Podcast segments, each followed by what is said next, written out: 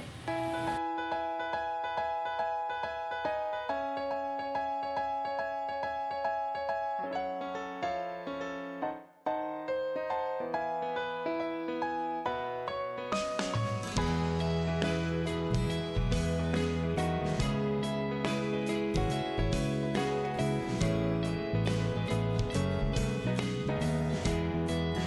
例えば今こうして僕のそばに当たり前にはいそういうことで今日のプレゼンは辻本さんがはい。映画についてプレゼンしてくれますおお映画おシアタおおアナとーよろしくお願いします何のジョ映画を今日はプレゼンしてくれるでしょうか、僕ね、はいあの、映画って、すごい狭いんですよ、僕の好きな映画っていうのは。ーうんえーはいまず邦画。はいしかも昭和うんでしかも大好きなのは黒沢皆さんご存知黒沢映画黒沢ほとんど見たことないとは思うんですよねはいしかも黒沢映画で清もじゃない。違い違いま。す黒沢清誰それ誰それ黒沢明さんあきらさん明さんのね、はいでしかもあの白黒時代はいあの人カラーになってボケちゃったから、うーんあの あのカラーの前の年が年なもんで。年が年なもんでもうそれで何が一番よあのいろんなおすすめの映画いっぱいあるんですけど一番はあのうん七人の侍やっぱりあれはねっぱり見たことある 4, 人よよ4時間はいあるんですよで2時間2時間っていうか前半後半じゃないけど分かれててはいあのすごいのがちょっと待ってくださいね、はいこれ佐々木さんは見たことありますねないないでしょよオッケーしオッケえーっとね基本的におあの黒沢へ寝るで。おお嬢 ちゃんーはい3時半ですか3ら時半です仕方ない、えいしよこのテンションで藤本さんの話聞くのきついわ大す丈夫ごだいよマイナスをね、ハンデを背負って。やるんですようんこれ上から目線ですからいいんです、はいで基本的にあの映画っつうのは男おっさんおっさんっていうか七人の、えー、と農民があら、えー、と野武士に荒らされてる農民が、えーなんだ七人の侍を雇って米飯食わしてあげるから来いやとで、えーその傭兵が活躍するといううーストーリー簡単に言うとそういうストーリーなんだけどもそのおっ、えー七人の侍っていうのはすごい名優がボコボコで出てですね志村隆とか三島えーだから三船敏郎とかまあすごいあの名優なんですけど基本的に汚いんですよ格好がうん泥まみれになってて、うんで、うんあの黒澤明って頭おかしい人なんでリアリズムを求めるから本当の矢をつったりするわけであの左牧前って、まあ、や役者なんか背中に矢矢がビシャッと刺さるんだけどももうもうちょっとでずれたら死ぬっていうようなことをさせて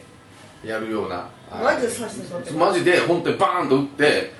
こう背中にブサッと刺さって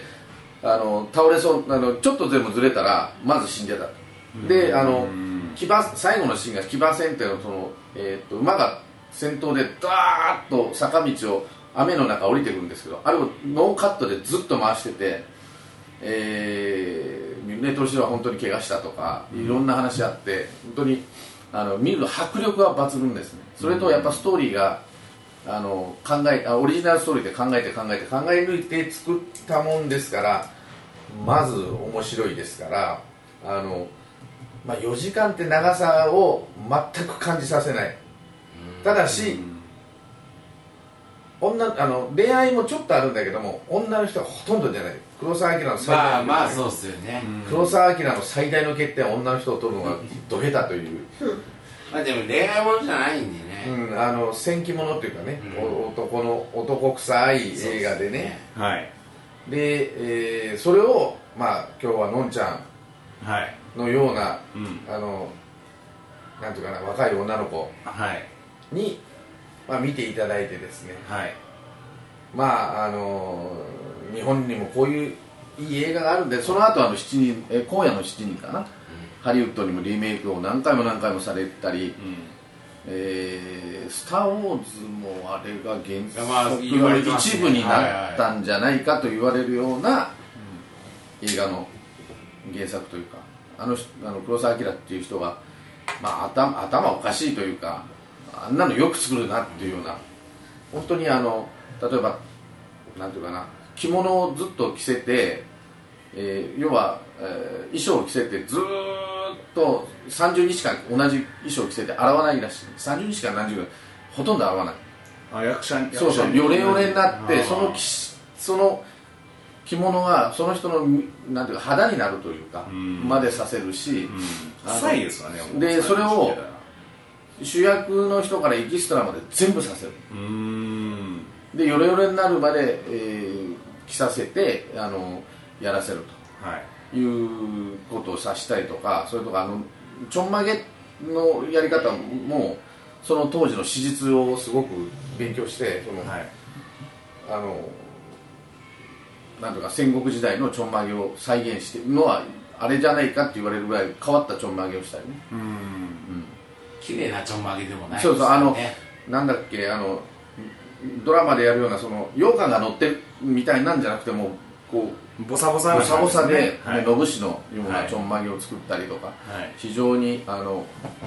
リアリティにこだわったりその当時にこだわったりというような今じゃちょっと考えられないようなはい映画ですからうんまあ若者の方があんまり苦手かもしれないけど 一回見てくださいというような感じです以上です 大丈夫かよちなちなみにこう佐々木さんがおすすめする映画とか映画パ好きな映画とかッと出てこないけど一番最近見たのはあれですね「かぐや姫」あジブリうんはいはい、これは友達と見に行きましたねう長いん、えなどれぐらいやってる あれ2時間ぐらいやってる2時間で投げんの長いでしょそう今今さっき4時間のものをおすすめしちゃったのに2 時間が長えと思う投げともう4時間ある時点で多分これ佐々木さんに響かせるの難しいだろうなと思って、長かったね2時間で長い長かったあー長かったけどまあ面白い面白いっちゃ面白いね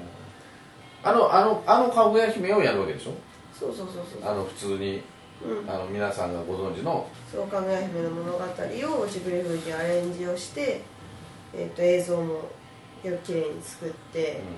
あのそうあの結婚してくださいって求婚してくるうん何人かいるじゃないですか、はいあの人たちのストーリーもそれでなるほど作って、ああそその男の人のストーリーも作ってるうんそうそうそうそうで原作を覚えてなかったんだだけどかぐや姫って何だったっけみたいなうん、そういうあの求婚してくる人たちはいたのは覚えてるんだけど、うんうんうんその内容とか全然覚えてなくて多分うん原作だと多分さらって流してた気がするんだけど結構あの重たく書いててうー、んあの誰々は何々を持ってきたでもそれは作り物だったいくらかかったなんてことしてくれるんだ言うととかあとなんかうんツバメのなんちゃらみたいなのツバメの巣うんツバメのう恩返し、違うそれやねそれツバメの巣じゃないそうやねまあまあまあまそのなんか、まあ、宝玉的なあまあはいはいんあの流れのやつでツバメのなんとかかんとかみたいなのを探してきた人が死ぬし死ぬの死ぬのあツバーメの巣に「あれだきっとあれだ」って言ってあの吊るされて、うんもう少しで届くもう少しで届くそっちじゃないそっちじゃないとか言ってるうちに落ちちゃってううんん死ぬのああ怖いなジブリ で伝わってるかな これうジブリで死ぬかと思 ってんジブリって知らなかったっけ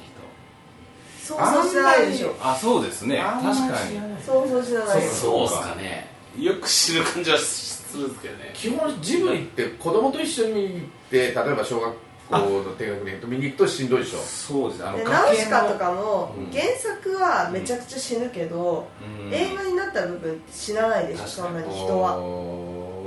人は死なないでしょそんなになんかこの前してびっくりしたんですけど、うん崖の上のポニョってあはいはい見ました見てない見てない見ました見てないですよあれって死後の世界の話なんですってあそうなのへえというかあのスタジオジブリってあの宮崎駿さんじゃないですか代表的な、はいはいもう引退されましたけもどうねやめられはいるらしいんだけど、子供と僕はあのなんかももののけはいもののけ姫はいを見に行ったんですよねはいあのメラさんですねそうそう嫁すとはいメラ大体メタメラメラアキヒサさんえじゃあわメラアキヒサじゃないメラあ吉田じゃないです吉吉野だから吉野吉野吉野吉やん吉まあい野いやメラさんね、うんうん張り詰めたですそうそうはいあの人もあの二丁目系のそうゲームそうですねね、うんあの立派な方でうんあの人もうっていやああいう芸さっきね 言ってきちゃったからねそうなっちゃうね仕方ないよ途端に出たけどいいんですかこの佐々木希ゲーバーに行ったっていう話をしていいんですか大は丈夫ゲームは二度目ですい2回目ですかはい二度目ですご苦労さんですご苦労さんでしたあの「もののけ姫」見ててあれ子供に見せようかなと思わないなと思ったんですけどわけわからんとあストーリーがあれあれアニメーションって基本的に僕の勝手なあれだけど子供のもんだと思ってるわけまず基本ターゲットとして、うんうんうんでも奥さんと見に行ったんですよねでうんで周り子供がおるわけですね嫁と、うんあのうんよ嫁さんと見に行ってまだその時は子供いなううちらにいなかったんだけど子供見てこれわかんのかなと思いながら見てて、なるほどでターゲットは大人にターゲットをするアニメーションって俺基本的には子供が主力だと思ってるから子供がわからんストーリーを作って面白いのかあ面白いっていうかいいのかなっていうのがあってで、えーまあ子供ができてね子供に見見せるとわからんうんよ本当に理解するまでやっぱ中学校ぐらいまでかかるだろうなと思ったんですよねあれ結局自然破壊の話でしょ最終あのそうですね大元は。うんでえーそれが自然が起こっちゃってどうたらあのデータラボッチがどうとかっていう話であれ見てたらまあでもそういうぐらいの感想は持つんじゃないですか子供も多うん分あれ見たら自然を壊したら怒られるよみたいなうんねその罰が当たるじゃないですけど、その自分に良くないことが降りかかるっていうような印象はあの映画見たら持てるんじゃないですか思うねんでし子ょう供でも、ねどんくらいの子供を対象にしてるのかわかんないけどねうんまあ3歳じゃ無理だけど、無理やね6歳ぐらいだったらもうちょっと分かるんじゃないかななんとなく、あの最近のその、はいまあアニメーションもそうだけど「仮面ライダー」はいえーまあ、山本さんも好き、まあ、いろんな人が好きなんですけど、うん大人が好きでしょうん昔の僕らが子供の頃の大人って、ウルトラマン仮面ライダー見たらお前バカかって言われる大人だったの、うん今大人でも見れるようにしてあれ確実にターゲットの中に入ってますよそうねそうそうそうそうでです子よ供をまあ子供子供を置いていくでしょ結う構、んいやうちの子見なかったですからね、うん仮面ライダー一切途中でわわけわからんようになっちゃう、全然ハマらなかったもん、でもあの大人っていうか半分大人っていうかそのもうターゲットにしてるから、うん仮面ライいダーやなんかあのー一緒に見るお母さんをターゲットにあしてるっていう話は聞きましたそれはあの出てくるそうだかあらあイケメン男前あのそれそうそれもそうだしあのストーリーの中にめちゃくちゃ恋愛を混ぜるとああ恋愛なんか子供わからんじゃないですかうんうんで別になんか確かに、ま、昔からそういうヒーローものってヒロインうんいたけど、うんうんそこまでなんかこうあー濃密な恋愛描写みたいなのってなかったじゃないですか、それが結構最近はあるという話を伺いましたうん見てないけどうん私確はかにねそれ仮面ライダーの中にあもちろんうん仮面ライダーって基本あの自由なんですよね、うんあの職業不詳じゃないですかうんウルトラマンって職業はそのなんとか隊の一人なんだけどだからその作りやすいんですねあそんなん言ったら山本さん怒る であいやでも僕もね昭和ライダーは見てるんですけど平成ライダー見たことないですよねほとんど平成ライダーは龍騎はそのうちの子はちょうど上の子はピタッと余ってたんではいあのそういうショーとかもはい一緒に見たけどやっぱ大人がやっぱ面白いですねあそうでですかもこれ子供見ててわかんのかなっていうレベルのその小学校まあ分かる子は分かるんだろうけどうんそのハマり方がちょっと違うんだろうなと思って僕も山本さんがあまりにも言うから一応撮ってるんですよあ今毎の週今の録画はしてるんですけど、全然追いつかないですねやっぱあれあれはねそういうのが本当に好きな人じゃない、うんいや見たらねなんとなく面白さはわかるんですけど、かな時間がそこまで取れないですよだから今のそういう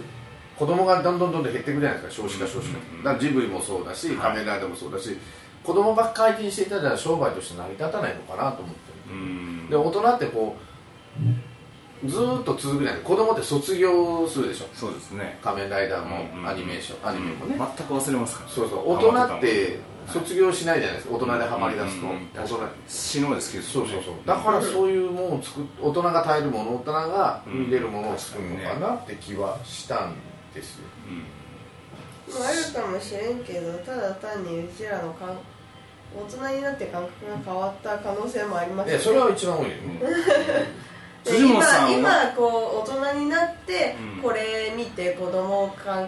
わかんのかなって思う部分はもちろんあり、うんでも実際に子供だった時って何も考えてないですよ 確かにねあートトロ可愛いなぐらいしか多分ヒ ロモンだからかっこいいなっていうそうそうそうそうそう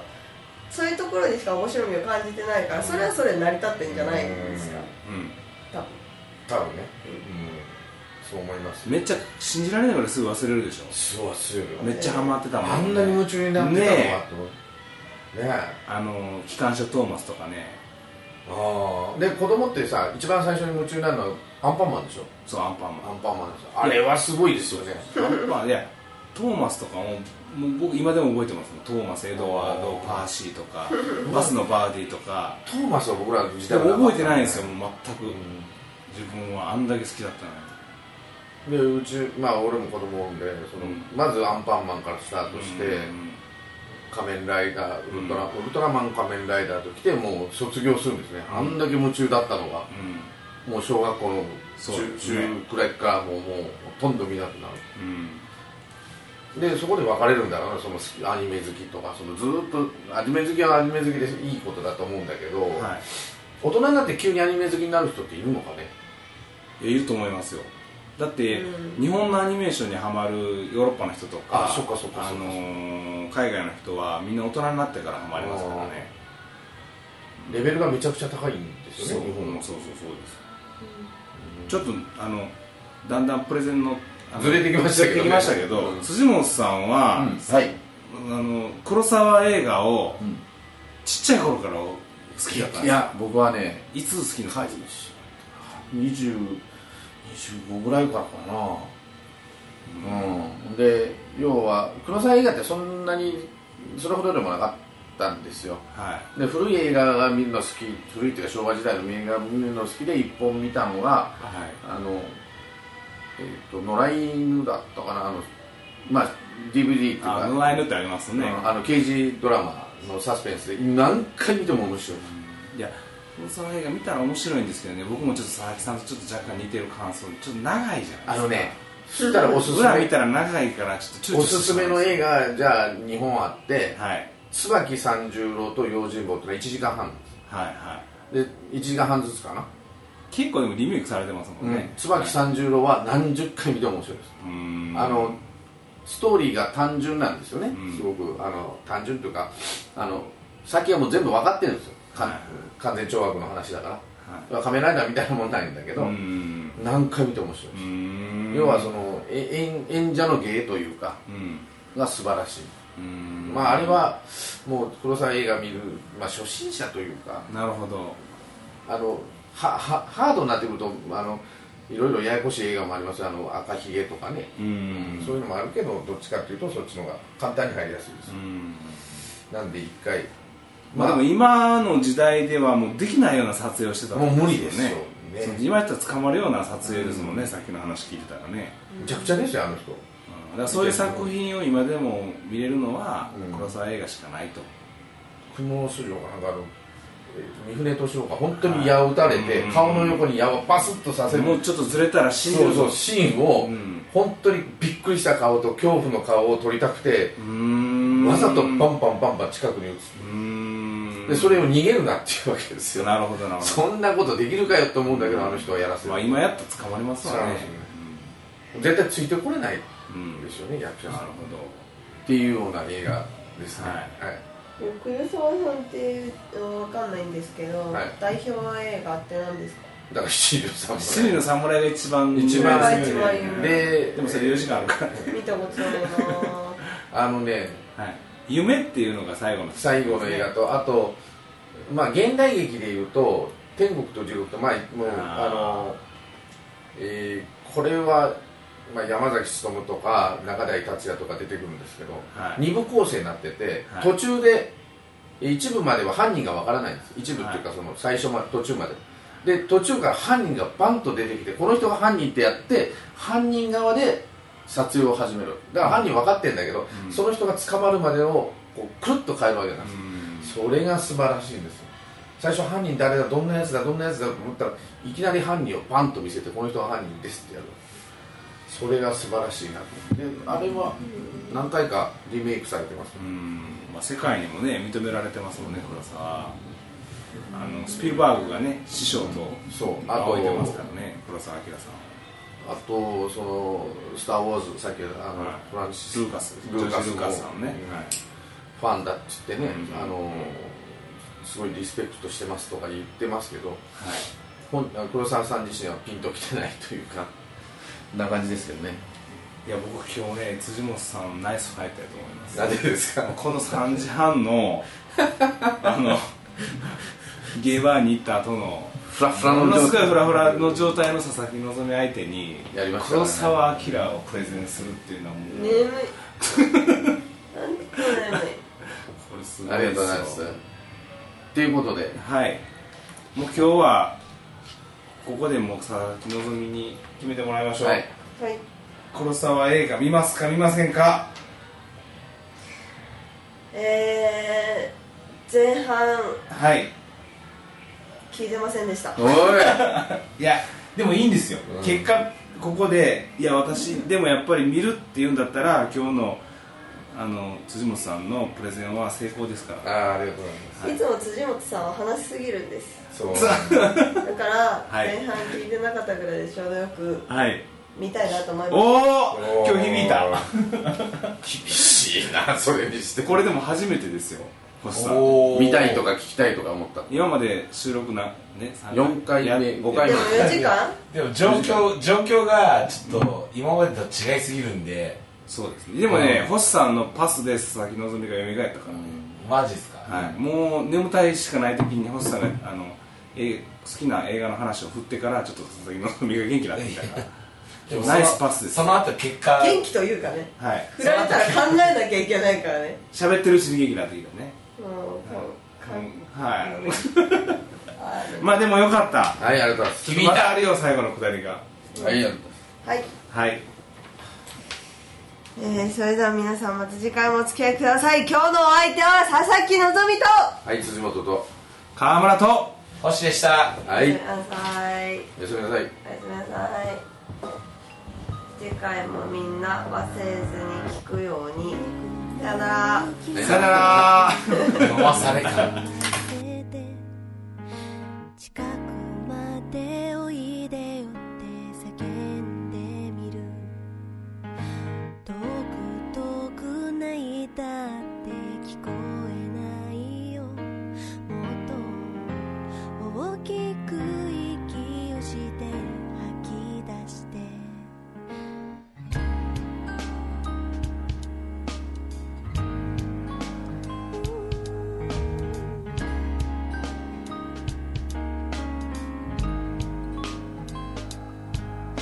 最後